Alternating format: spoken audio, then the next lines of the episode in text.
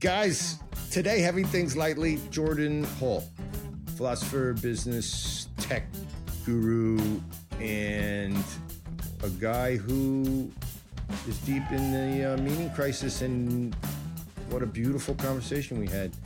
Jordan Hall, big time intellect and now new friend, and you'll love this talk. Also, I got to give a shout out to Glassy Baby. They help First Things and continue to. We're going to do a Keipi out there with them in Seattle in March. And uh, go check out their stuff. Magnificent stuff at Glassy Baby Candles, all kinds of glassware. You got to check it out. Uh, I love that. But this is Heavy Things Lightly, our new and wonderfully branded new situation. Greg Gilbertson, play the music.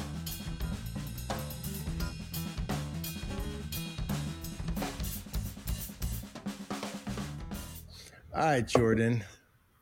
So you're in it these days, uh, at least in our little corner of the world where we're trying to do meaning and figure out life. So here's my first question to you, who's a the term is this proper to call you um, how about this a philosopher of technology something like that do you like that I, I've, I've certainly done some of that i would say that i've delved into that meaningfully i wouldn't I tend to I tend to not I don't for whatever reason my life has not been easy to fit in any given box. But that's mm. the box I've been in. Yeah. And that's the thing that informed me and when, when you said you could come on, I got excited. So here's a first question and a toast. I don't know if you have a drink sitting there, but coffee is that okay? Coffee works perfectly because one thing we do is throw these Georgian dinners, and we I'm realizing that it's like a natural way of life. So I want to do a toast to get things started. And how about to um, the risky endeavors of the mind, to things when we go down these rabbit holes where our mind is at work. Um, may it always be accompanied with something like uh, love and beauty. So, to the risky endeavors of the mind, Gaumarjos, and that means to you the victory from the Georgian Republic. Gaumarjos. Okay. Gaumarjos. All right. So, here's the first question. Something's happening, probably in your own life. We'll talk about that, my life, our lives. But there's also something happening in culture. So, take a shot. What is, in some of the other interviews, you say something's out there, something's coming. And how, what is it? How would you go about calling this something? That's the end of the world. it is, isn't it, on some level? I was on a conversation with my friend, with John, John Vervaeke and Gregg Henriques, and I said, look, I, I can't help it, but I'm a practical eschatologist. You know, from, from the point of view of, say, strictly material causes or a, a model of how cultures and civilizations operate. I, I say, I can say, and I do say with some degree of confidence, obviously not certainty, but some degree of confidence, that we're at the end of something very big, like a significant end of something. Um, and how big? Well, at least 100 years big. I would say almost certainly more than 500 years big. In fact, my primary sensibility is it's on the order of 10 to 30,000 years big and may in fact be on the order of a million years big, right? Something really, really big is ending, which by the way also means that something really, really big is beginning. Unless those are not, you know, maybe, no, actually in, in, the Christian eschatology, the end is also the beginning of something. And so that's happening. And we can talk about uh, that if we, if we want to go into sure, it. But the, sure. that, that I think is the, the precursor. That's happening. And then we humans are perceiving that in the ways that we perceive things, oftentimes very much in the background, like with not quite clear what is going on. Um, but you know, we have this this metaphor of, of animals, you know, running into the hills when an earthquake is going to happen. They can sense an earthquake in a way that's not cognitive, but it's sensed, and then they have an instinctual response. We've hijacked our instinctual responses. So we don't know how to respond, and we don't have narratives in in secular culture that encompass this magnitude of change. And so you know, many years ago, about 10 or 15 years ago, I talked about it as something that we will have to perceive through the mytho-poetic register. Mm. But of course, now I'm realizing that we actually have to perceive it through, well, Christianity specifically. If, if we'd like, we can kind of say religion as a kind of a broad category.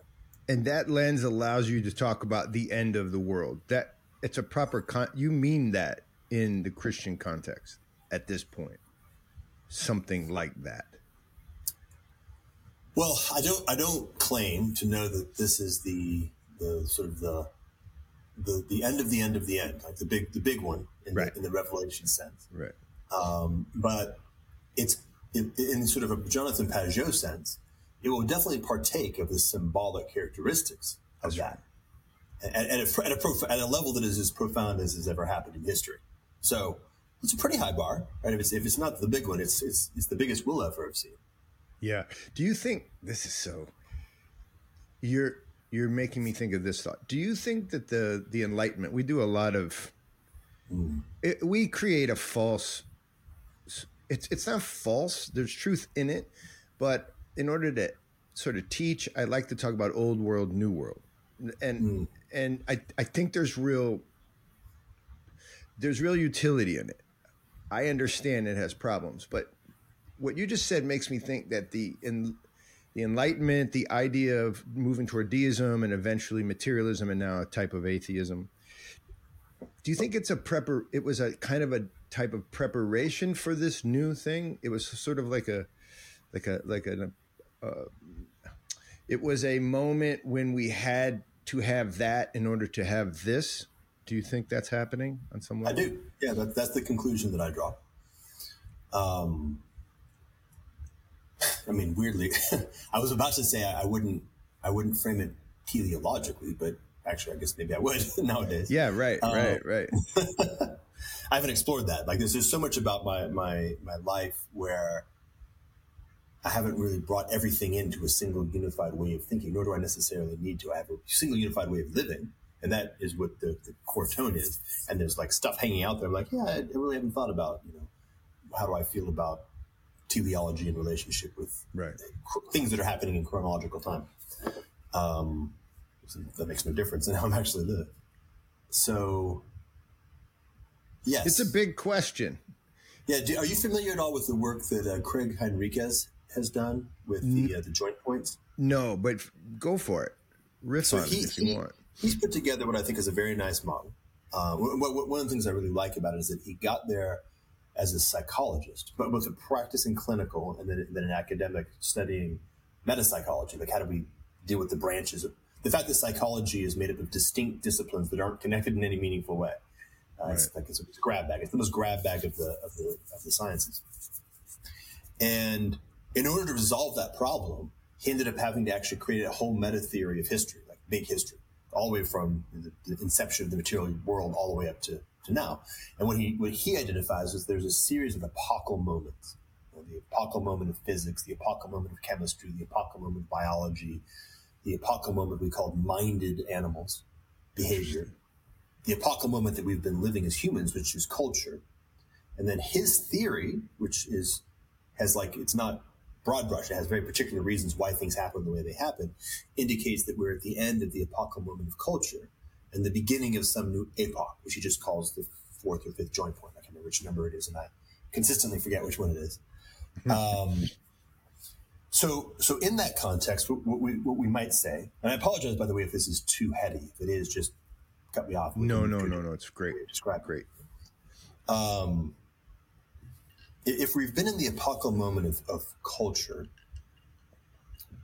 let's move back one level. So prior to the epoch, to the epoch of cultures, the epoch of behavior, these animals, hmm. things that have neuro, neuro, neurology, that can take perception input and produce outputs that are distinct based upon some characteristics of what behavior is affected. So, prey, flees, hunter, pursues, that kind of stuff, um, which requires nervous systems to do. And the nervous system is an underlying requirement to get to the point where you can have behavior, and then you have behavior. And then what happens is you unlock this exploration of all the different variations on behavior, all the different variations on perception, processing, and, and action. And there's many. There's schooling fish, there's schooling birds, but there's also this thing called communication. Communication is a kind of behavior. And you, you, you just nodded your head, yes. And I, being mm-hmm. a hominid human, recognize the signification of that as something like hearing and agreeing in some fashion. at least within the Western culture. So at the end, or not the end, but at the high point, the high watermark of behaviors is very, very complex, narrow category of behavior that is built on top of the fact that humans have very subtle facial expressions and very high capacity to perceive these distinctions and can ululate sounds with extremely diverse um, tones and glottal stops and things like that, which give rise to an affordance for a particular kind of behaviors, language communication, that then transitions us through to this new category called culture.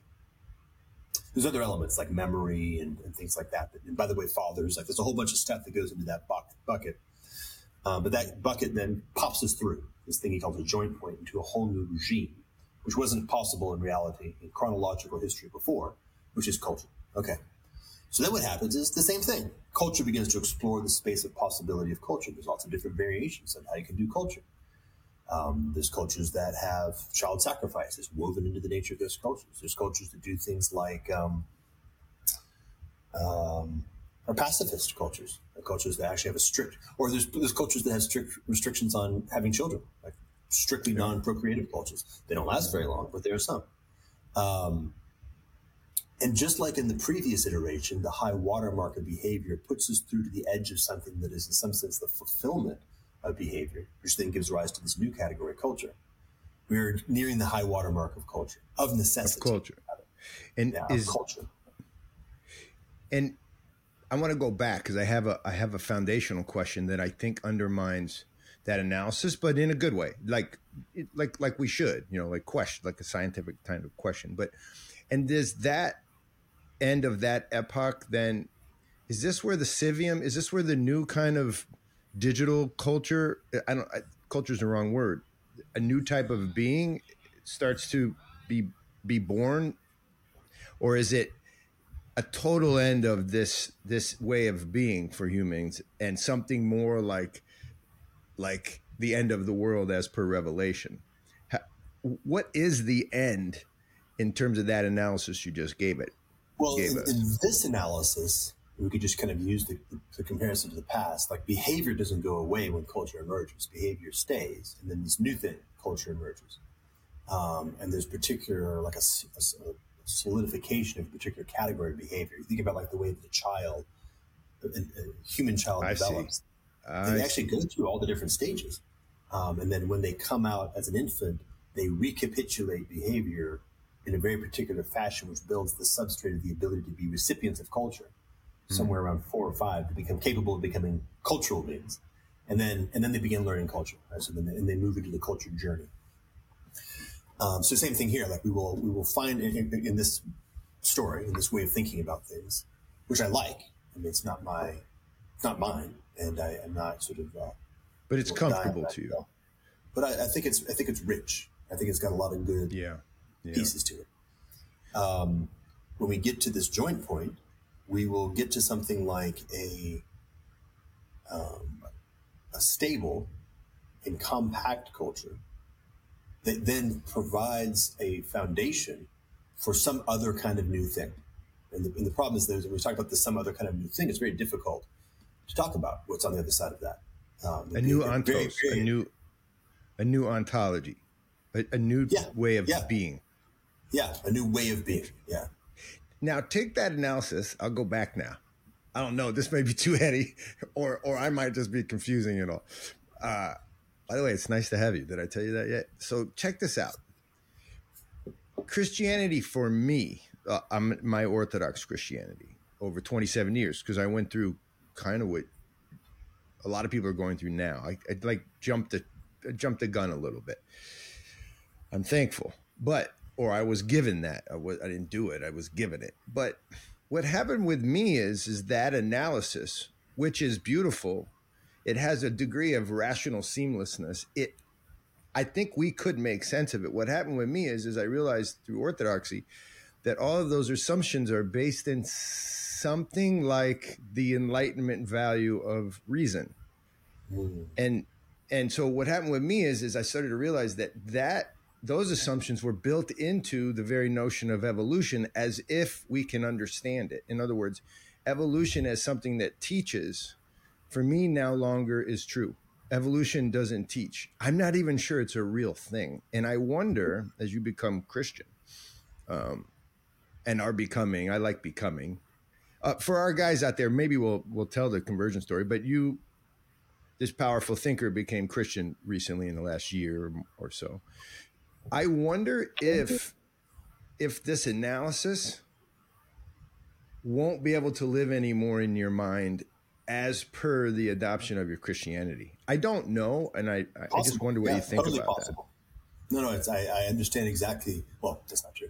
I have a sense of what you're talking about, and I have experienced certain things that have had, like, have dissolved. Let's say, and you say can no longer live because the the underlying presuppositions that they require, those presuppositions are now exposed as not being well presupposed, and that would that's, right, oh, that's right. Not true. oh, uh, and they just kind of go away. The, the the footing underneath it. So as you say, there is an underlying presupposition of if we endeavor to make our understanding of, of reality subject to being reasonable, you know, subject to the way that reason grasps things, then it looks like this.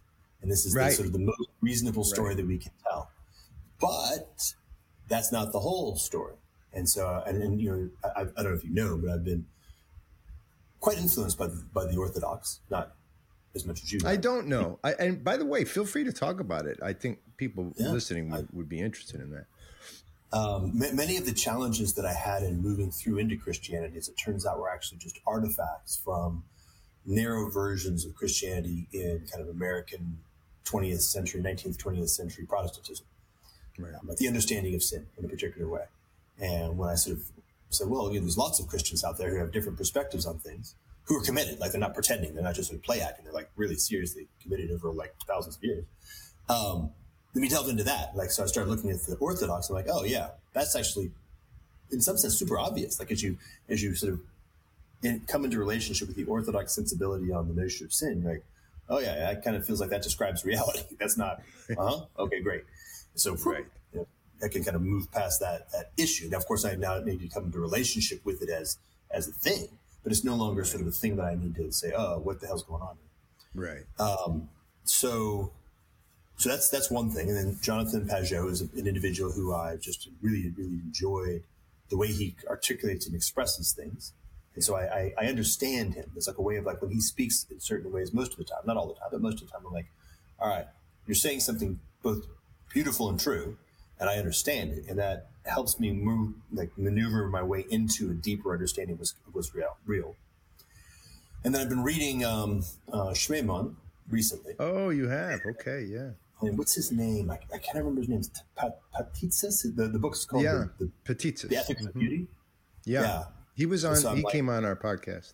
Yeah. Oh, beautiful. So yeah, I'm three quarters of the way through that book, and um, and I've jumped into some like you know, the, here here you can't necessarily say they belong to anybody, but I've also delved into the uh, you know the Cappadocian fathers and some mm-hmm. of the, the, the, early early guys, um, which is also quite beautiful. And so, and then one offs into other you know John Chris Chrysostom. How do you say Chris, Yep, Chris, Chrysostom. Mm-hmm. Chrysostom. John. Yep. Um, and Seraphim Rose and folks like that. Like I've kind of appreciate. Oh, you, re- you you're in it. You're in it. Yeah, you're definitely yeah, I'm in, in it. it. And because there's something profoundly correct and beautiful, and the point is beautiful, right? So this notion of a beauty first, like what does it mean to reorient in, sense, in that direction?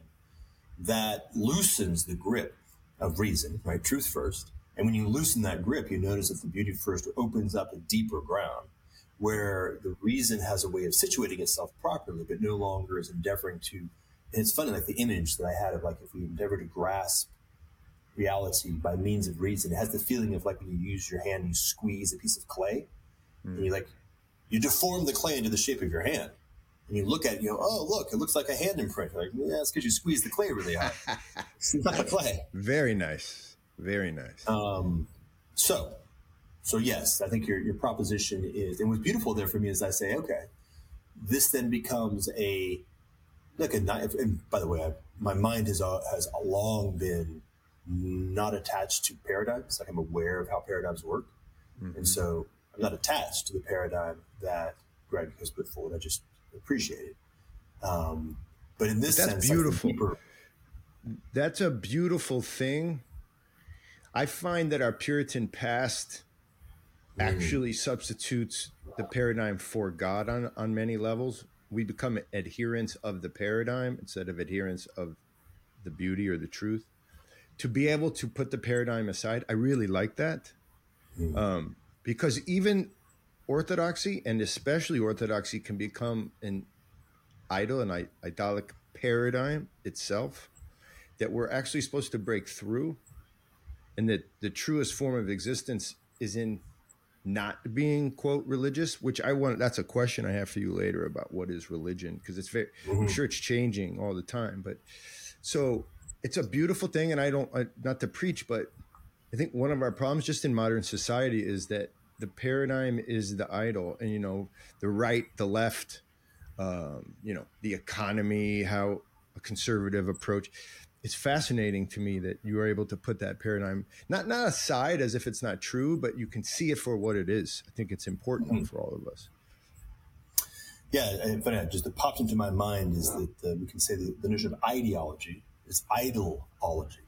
That's right. That's right. This is, you know, our friend John Vervaeke very clearly said, look, what happened, one of the things that happened was is that as we began to step away from religion for reasons, um, we began to reify them as ideologies. Yeah and then we begin to set up other ideologies sitting next to them that, that cut away some of the trappings of religion because there was a propaganda war going on.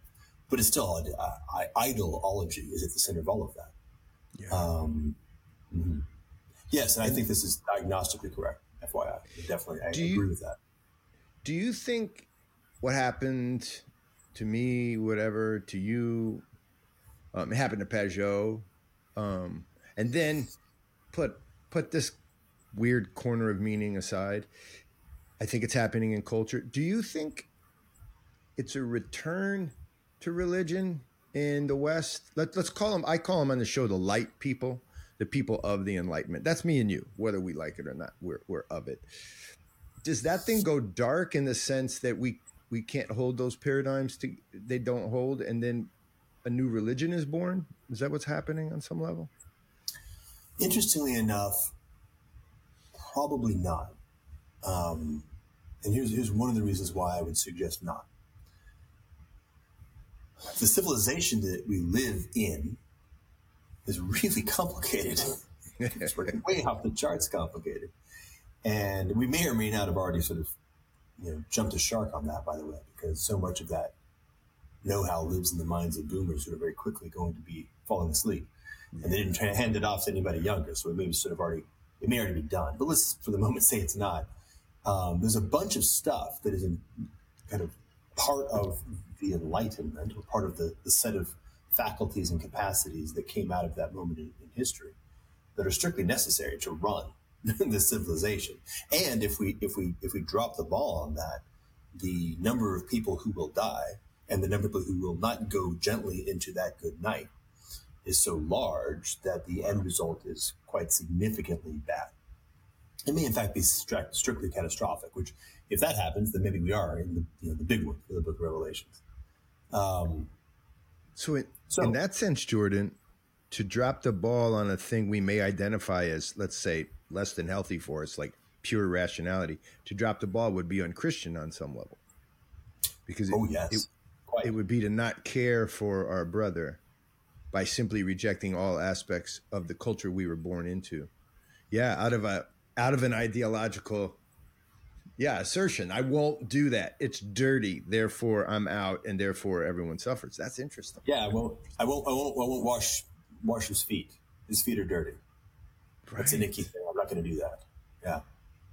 Right. Yeah. So the, the, the, challenge of stewardship is to say, okay, this thing is out of control. It's a little bit more like a, you know an ox cart that's out of control. Like, okay, the ox cart's out of control, but but we can steward it back into being in control, and now it can functionally be an ox cart again. Like that's it's not the, that the problem is not that it, it's an ox cart. The problem is that it's out of control, um, and it's probably on a hill going too fast and in the wrong direction, something and, like that. Way, and, and, we're and we're drunk. Well, let's just add, just make sure that the, the guys who are That's in right. the ox are, have, have, also sort of lost all reasonable restraint. That's right. We hit the mead. Uh, too much mead. Yes. so So yeah, I mean, the, way, the way I have told the story, and, and oddly enough, it continues to hold. It may dissolve at any point, but it continues to hold. There's actually a bit of a bifurcation. Uh, either we we we behave we behave reprehensibly, and we actually allow tremendous tragedy that we could otherwise prevent out of something like an ideology or, or an idol worship. I would say, by the way, very much influenced by the adversary. Um, or we we find a way of stewarding this thing and grounding this entire arc of reason in the deeper area of faith. We actually, in, in James Poulos, who I've known for some time, was just recently on Jonathan Pageau, talking about this really funny phrase called Bitcoin monasteries. But that's basically what he's talking about: is grounding technology the thing that humans have been doing that is kind of like the, the, the ox cart out of control, grounding it in the monastic sensibility, right? Grounding it in sainthood uh, and sanctification, which would ultimately then be to sanctify technology. That doesn't mean the opposite. Um, this appeals to me. I think there's a type of. Would you agree with this? And again, this is like, I guess, psychology. Again, I'm always using what I've been given because I'm a modern person. And then I always go to the prayer corner and just try to sort it out. maybe mm. I shouldn't have used it, you know. Maybe let the candle, maybe silence sometimes is a better answer. But let's just do psychology for a second. Mm. I wonder if there's not a type of psyche where all the things you're recognizing, a person recognizes, like ox cart, dirty, drunk and then there's a type that wants to endeavor a relationship in the messiness and then there's another type that sees the messiness as not worth the time and wants to stay clean outside of that space. Mm-hmm. i am drawn toward the relationship and trying to fix it up within the within the filth. I don't know if that makes sense i wonder oh, if that's totally. a type of person what, what, what, I, what, I, was noticing as you were describing it is I would almost like put it on a, um, a relational continuum. So, say I'm mm. walking down the street and I see a homeless man who's drunk and filthy. Maybe I just walk by, or maybe I'm the type that wants to stay clean and not get entangled in that. Mm. But then I look closer and it's my dad. Now, if I'm the kind of person who walks by my father, who's homeless and filthy, that's a pretty bad place to be. Holy smokes! right. I got I got some work to do. Right, so, well, you're clean, but are you? You're yeah, clean. You're clean, but boy, you are not clean, my friend. Not clean, right? Yeah, you got some spiritual, some spiritual filth to work through. That's bad, and I get it. By the way, I can imagine if you know if you, if you were you know, your relationship now, you know everybody's got their very particulars, but you get the metaphor, and maybe it's not your father, maybe it's your uncle, or maybe it's your neighbor, right? Or maybe mm-hmm, it's mm-hmm. your neighbor's son. Right? In each case, there's like a place where you're going to hit a threshold where the quality, the intensity, the characteristics of the relationship hit you, you're like, wow, okay, this is something I got to be responsible for. This is something where I, I, I, have an obligation to take care. And then, as you say, there are types which go all the way out. Like as you say, they fly to Africa. Like they go to a place that's very far away, yeah, and they right. say, you know what, I'm going to take care here. And of course, a saint, I would imagine, would have that experience all the way down to you know a leaf falling off a tree. Well, that's amazing that you say that because the saint at least in the Orthodox tradition, again, th- there's variations on it all throughout anyone who's believing. A saint actually knows that the prayer, the silent prayer, is mm-hmm. actually stopping and taking care of the Father or the, the whoever's on the side. Isn't that nutty? That the prayer. I had a friend of mine once. I was teaching at school. I really respected this woman, a very good teacher and we got in a huge fight. I'll never forget. It was in front of kids, seniors in high school. And she goes, I don't understand why anybody goes to a monastery, a total waste of time when you could actually lay hands on people and help them. But you got these people up on a mountain praying. But I could not go the, uh, convince her or the whole class that it was of any use to pray. And what I realized in your in your phrase right there, what was brought out of me was the idea that the assistance is actually in the prayer, if there is such a thing, right? as that that medium called spirit as in other words yeah. it's real and if it's real that's actually assistance but but i don't well, know if i always believe it myself we can loop that because it, it, ends up happening. This is a, you know, I'll, put, I'll put it out there. It's something like you enter into the prayer, and then from the place of the prayer, the Spirit then guides you. So, so, the spirit might actually say, "Yeah, go out and pick the guy off the street and bring him into the monastery." Right, right, right, right, right, exactly. Right, or, or, the spirit might say, "Yeah, you've done you've done the thing that needs to be done. The space of prayer is complete. Silence is the right place here." And that I think is like that's the thing that we humans like. This goes back to that notion of grabbing with reason. Um, oh man, I mean, this is like this is the profound bottom dropping out. Um, that's actually an impossible problem to solve from the point of view of reason. You we that's we can't do it. This is where the Enlightenment runs into the shoals. Um, this is why you know every effort to build institutions on the basis of reason to quote unquote solve problems doesn't uh, ultimately actually work in a deep sense. Um, you know, entering into a space of fear, this is has to be done from the place of the spirit, and then the spirit will guide you in that. It's weird. I think old world cultures intuit that, and that we can argue about, you know, which God is the right God, and that's a, that's an old world problem too. You know, hitting each other in the head over gods. We got rid of that, but the problem was we we sterilized everything in a way like I like what you said that it's so sterilized that the proper germs can't even live. That's so mm. interesting. Mm. So how do your yeah. old pals, you know, pre this meaning I'm not gonna. I'll call it a meaning crisis in you. I mean, if it, it's got to be some sort of meaning crisis that leads somebody to Christianity in 2024. Um, how are your old pals who aren't necessarily Christians? How are they doing? What do they think of you? That's a good question. Well, I mean, nobody has sort of called me out. I haven't been burned to the stake. Nobody's thrown big rocks at me. So so far so good, I suppose. Um, I don't, in some sense, obviously know what is being said behind closed doors. Um, sure. But at least in, in direct interactions, the, the, interactions have all been beautiful.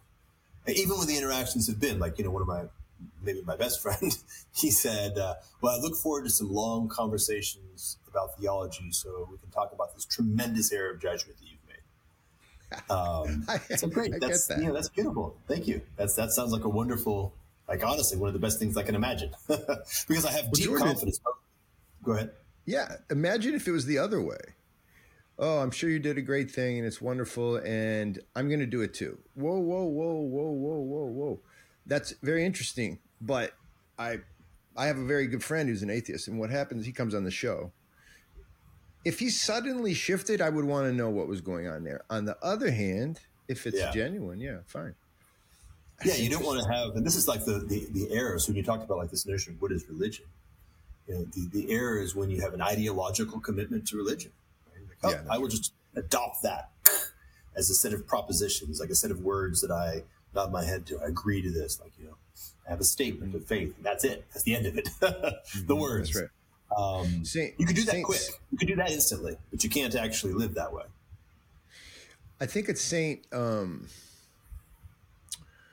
I want to say it's, it's Saint Theodore. He wrote a book where he says by seven, the young girl or boy has everything they need for the rest of their life except for one thing, and that is to be again converted in their teenage or early 20s. In other words, the, the mm. parents have given them everything, at least should have. And now it's time for them to live that way until they live that way again, which mm-hmm. I really like. And yeah, uh, that's beautiful. It's for everybody, right? On some level, it's like a constant manifestation of the thing that you believe to be true, but it's blessed doubt. And I wonder, I wonder why that's hard for people to understand. I think it's because they're using the Enlightenment framework well, my, my friend Zach Stein provided me a nice way of describing what he calls the pre-tragic, the tragic, and the post-tragic. Um, and the seven-year-old is in a pre-tragic state, they're they're they're in a, in a, received world, which, and frankly, even if it was not a pleasant world, is nonetheless not received at the level of tragic. Like the life, life just is a certain way. Um, and then when you go out into the world, and it's funny because like adolescence is the proper stage for the tragic experience of life, which is where your your naivete is shattered. You're actually coming into relationship not with your parents' world, but with world, and you're going to have to learn how to live it. You're going to suffer. You're going to you're going to undergo things that are going to break your your uh, innocence, and you will lose your innocence in the sense that you will actually engage reality directly, and you'll have to come into relationship with it as a mature human, with the process of becoming mature. And that's a tragic sensibility. Now, the problem with the tragic sensibility is it's very unpleasant. So we, we, we clothe ourselves with different ways to avoid the pain of that tragic sensibility. Like we, we rub salves on ourselves or we you know, drink ourselves into, into distractions. We can't feel the pain of the tragic sensibility. And if you get stuck in a tragic sensibility, that can be very bad. Like, unfortunately, if your coping mechanisms are good enough, you just get stuck in this circle around the tragic sensibility. Like, you're still sitting in it, you just can't learn from it. You can't grow through wow. it as a result. And then, if you get converted again, you've actually transitioned into the post tragic sensibility, where you really actually feel the fullness of the tragedy of reality. Like, you feel that life is a thing that is, has suffering built into it. And you say yes to it. Right? And you're like, yes, and I, and I, I fully enter into it. I enter it consciously as a mature adult. I, I step into this. Um, and so that, that bridge cultures, like real cultures, that's the, you know, the process of becoming an adult. And we don't have those in our, in our culture. Not just the, I mean, the Enlightenment was a, a cut, but you know, it's a cut, really a deep cut at this notion of, of, of becoming an adult massively. Like it's almost like the Enlightenment is the, super amplification of adolescence in some deep sense. Wow, I've seen this. I've invited you to this dinner over at this restaurant we started with our nonprofit, uh, where we do this Georgian feast called the Supra. Um, I'll tell you a quick story from there that I think illuminates exactly what this is that you're discussing, although it was very clear. Uh, a group came in, maybe 20, really very nice, 15 uh, women in their late 20s, early 30s, and they were throwing a birthday party for the their their friend. And I was the tamada. I was the one walking them through this very formal but informal, oddly informal dinner where we toast. And they were excited. And their friends sat and everybody was excited. But three of their her friends, the birthday girl's friends, came to me just before we started the dinner and said, Please, please, I need you to do this for us. I know there's a toast to the dead so in different regions of Georgia, it's the fifth toast or the third toast. There's always a toast to those who have fallen asleep, very essential toast. And they're pleading with me because they've heard their friends have come to the dinner before. Please don't do that one thing where you toast to the dead. Please.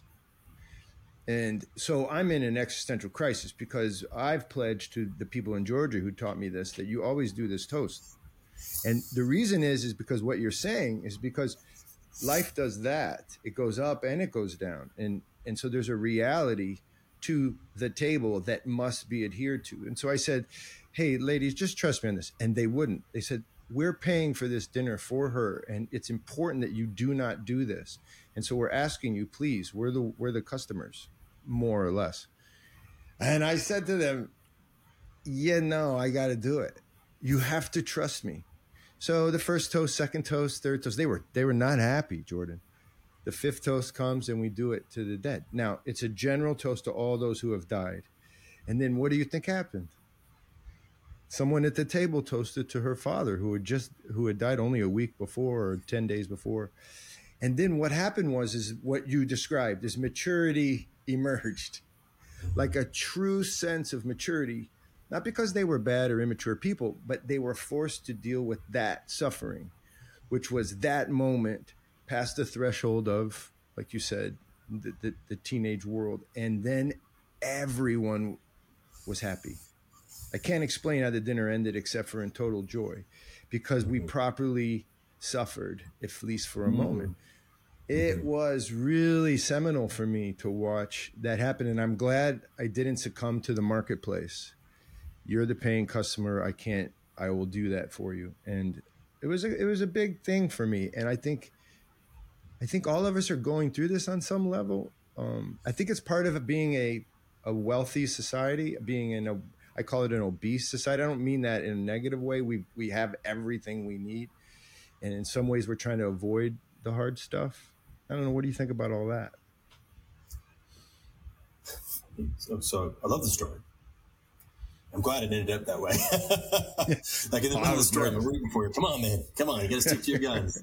Stuck to it. It's funny. It's like one of those teleologies. Like in some sense, it had to end that way properly. It had to. Like it, that was absolutely the only proper way for that story to end. And also because of the nature of how stories work, like in the middle of it, I'm like, oh, how did it end?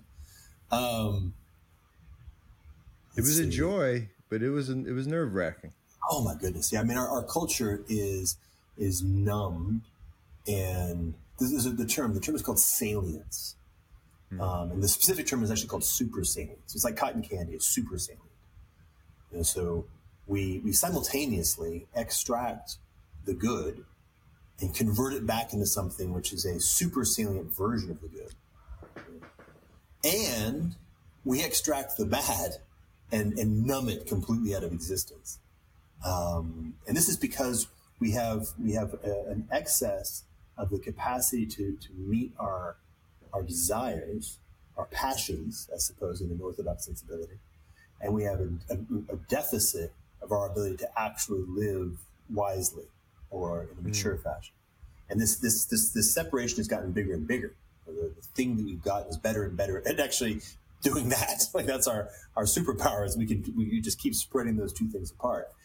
Um, and it's tricky. It's tricky because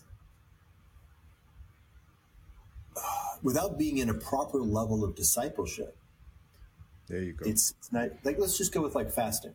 We don't fast in, in Western culture.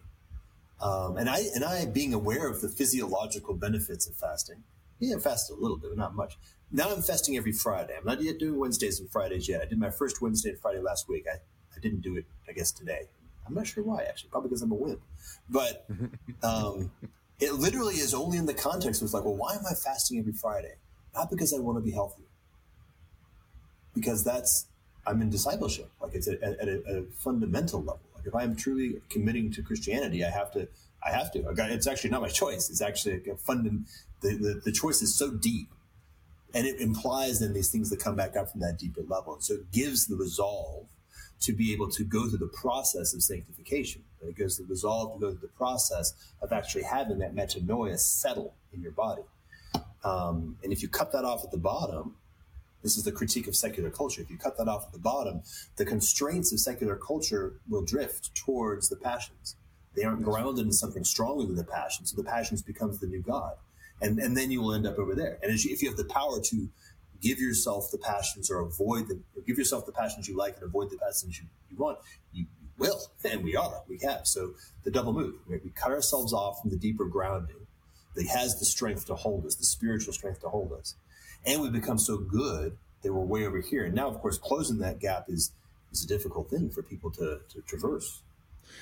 This is what a perfect description of the ascetic life. So here's a question: You're a business mind, anyway. You're, you're a business person.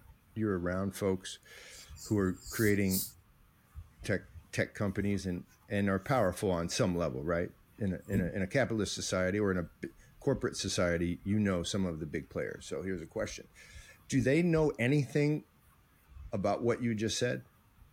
The people generally in that corporate culture. You just described a type of life, a, a willingness to embrace Friday, for example. Mm-hmm. Are mm-hmm. they? Can they? Can they intuit? Can they place that and push it into their into their vision as business people? Or mm, nice. So the deep answer is no. But here we have to actually speak to the notion that to know something means to actually live on the basis of it, mm. not, not to have a mental representation of it in your head.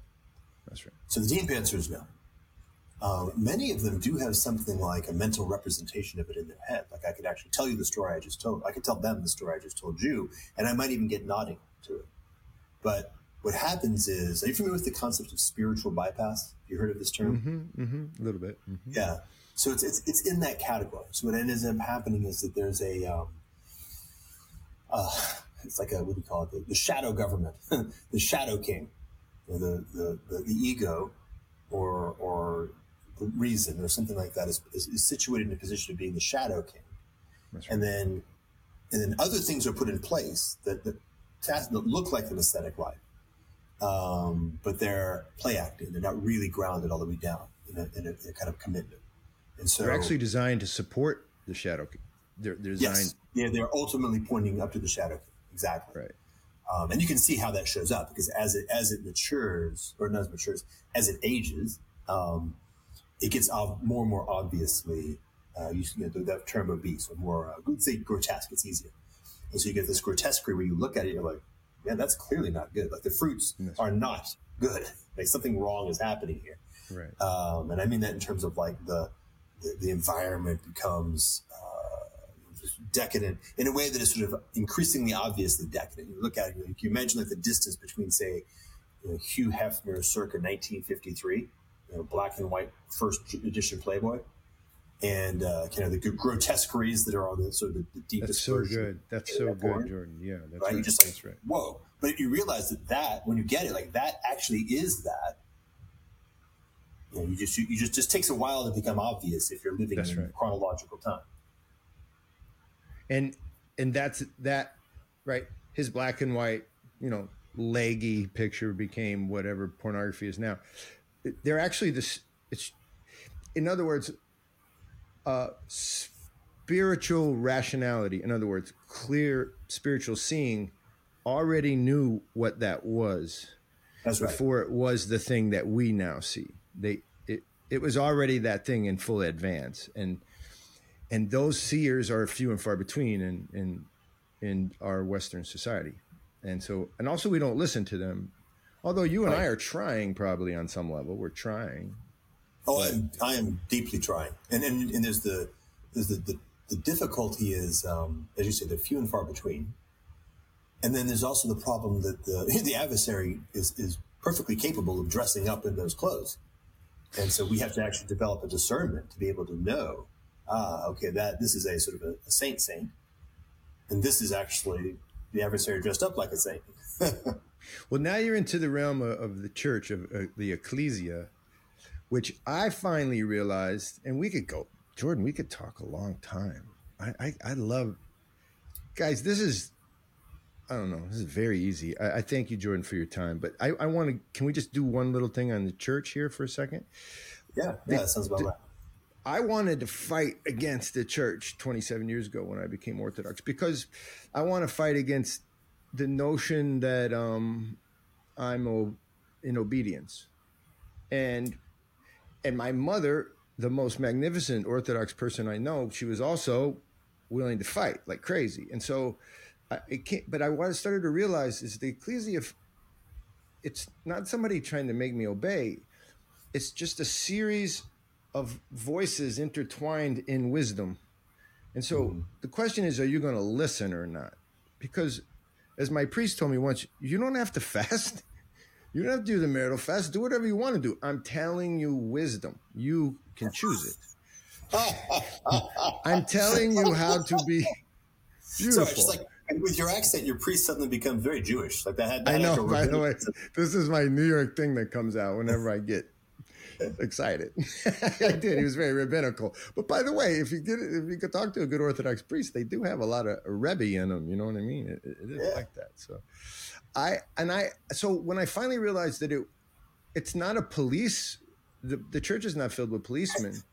It's it's it's it's filled with wise old men speaking to you from and women speaking to you from two two thousand years ago. That that that's helpful to me. Super helpful. You know? Well, and, and you know, I, you're a parent. I I believe I. I have four daughters. Yeah, 4 mm-hmm. daughters. Um, I'm also how many an, kids an you have? Daughter, I'm an all daughter all the time kind of guy. I have three. Right on. Um, so we have a lot in common already. We can hang out.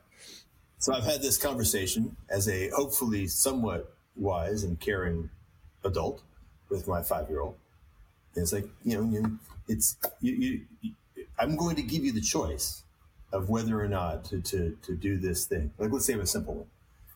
I noticed that you have a the salt shaker and you're pouring it into your water. Um, this is a beautiful per, you know, perfect opportunity. From my point of view, as a person who's lived life, I will tell you that you're not going to like the taste of that water. It will taste yucky. Um, but you can choose to do that, and you can you can learn for yourself how that works. And of course, as, as humans do, she looks me in the eye and pours the salt into the water, and then she tastes it, and it's salty. Like therein lies that's like that's the story of sin and wisdom, all in a single beautiful little uh, you know tale of parenting. And then, and then when you grasp, like, oh my goodness. So the, you know, the church is doing the same thing. And I'm the five year old. And I'm looking at him in the eye and pouring the salt into the water and tasting, going, "Oh my gosh, why did I do that?" And they're like, "Well, because you didn't listen." Um, yeah, the family scales up, right? The the idea of those with whom you learn how to be, the family, well, your family, your friends, the church, uh, everything scales up eventually into the ecclesia, and then you start to realize who who is it, and then that's Christ's body, and then you really are touched. If you really stay in that space for a minute, you realize you're participating in Christ. But it's obedience, man. It's it's a brutal, it's a brutal. well, you know, it's a tough thing. gig for us Americans too, because you know our both our origin story and even our uh, like our, our, origin narrative and our actual origin story is that we are the disobedient. I mean, we are the prodigal son in, in, in perfect symbology. I mean, we, my ancestors, you know, left, right? They left a place and came to a place. And not all of them, right? Only a few, only the ones who were adventuresome, which is say disobedient, left.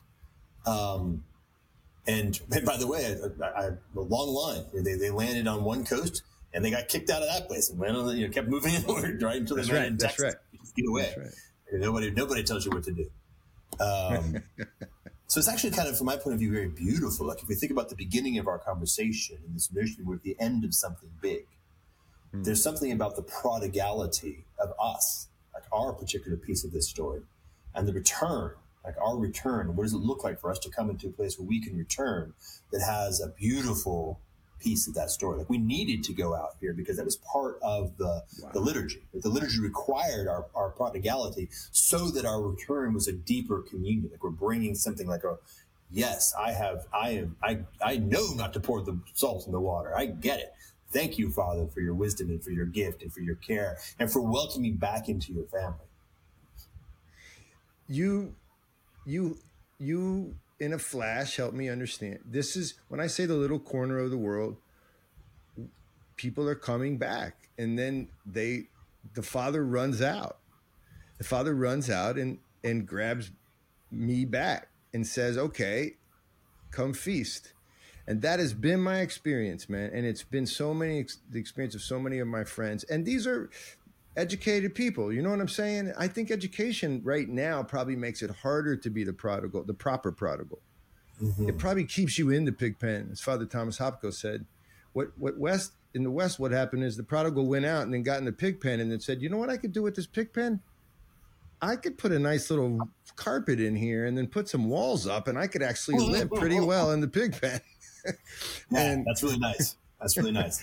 such a nice way to say it. And then he says, there's still a moment though when you wake up in the pig pen, even though you yeah. got air conditioning in there.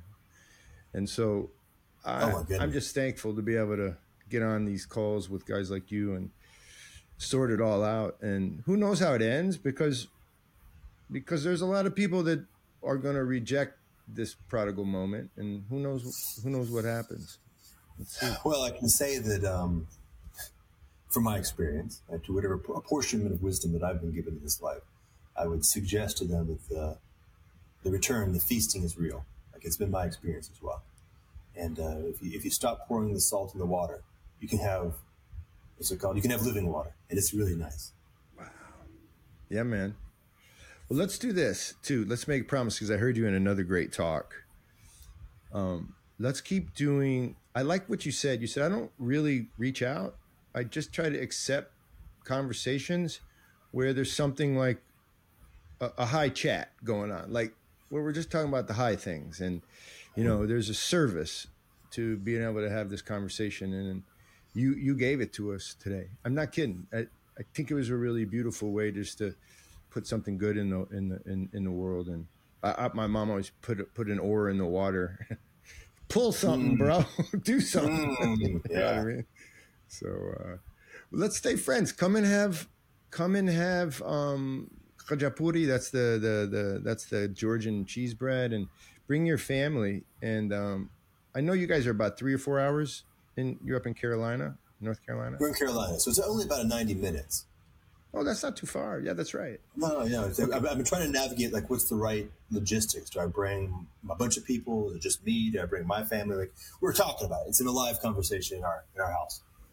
Well, I'll tell you what this is such a central part of my life now as, as the as sort of the head of our organization. It it it leads to great relationships and networks and but what it really does is it gives me a lot of it gives me um, an image of the liturgy outside of the liturgy in a way that it, mm. it fills me up it fills me up and so um, you tell me and we'll, we'll make it happen uh, yeah bring folks and we'll sit you around a big table and we'll do the georgian georgian tradition which is oh. you know it's it's ground in the ancient the ancient ancient so that's beautiful. I, I, just had a feeling of what the right thing looks like. So the, the spirit is moving in this, my friend.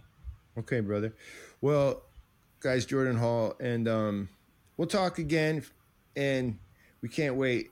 Well, let's do it again. I don't know, six months, a year. We'll, we'll talk, or even sooner. I don't care. Just reach out. Yeah, let me know if you, if you feel like it's time to talk. Let me know. All right, greet your easy. family. Greet your family, man, and I hope you have a beautiful day. Take care, guys. I will. Blessings. Bye bye.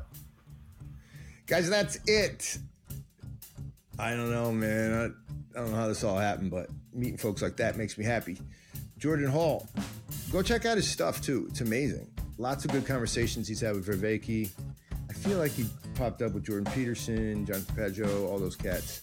Uh, Jordan Hall, beautiful, wonderful. Guys, Symbolic World is next weekend. See you there if this comes out in time. If it doesn't, then I'll, well, you know it didn't come out in time. Next week, go there. We're throwing a Keipi, throwing a Supra. Jordan Peterson's going also. See what kind of toast that guy makes. Should be very fascinating. Peace to everybody. Can't wait to meet you all down there. Peace out.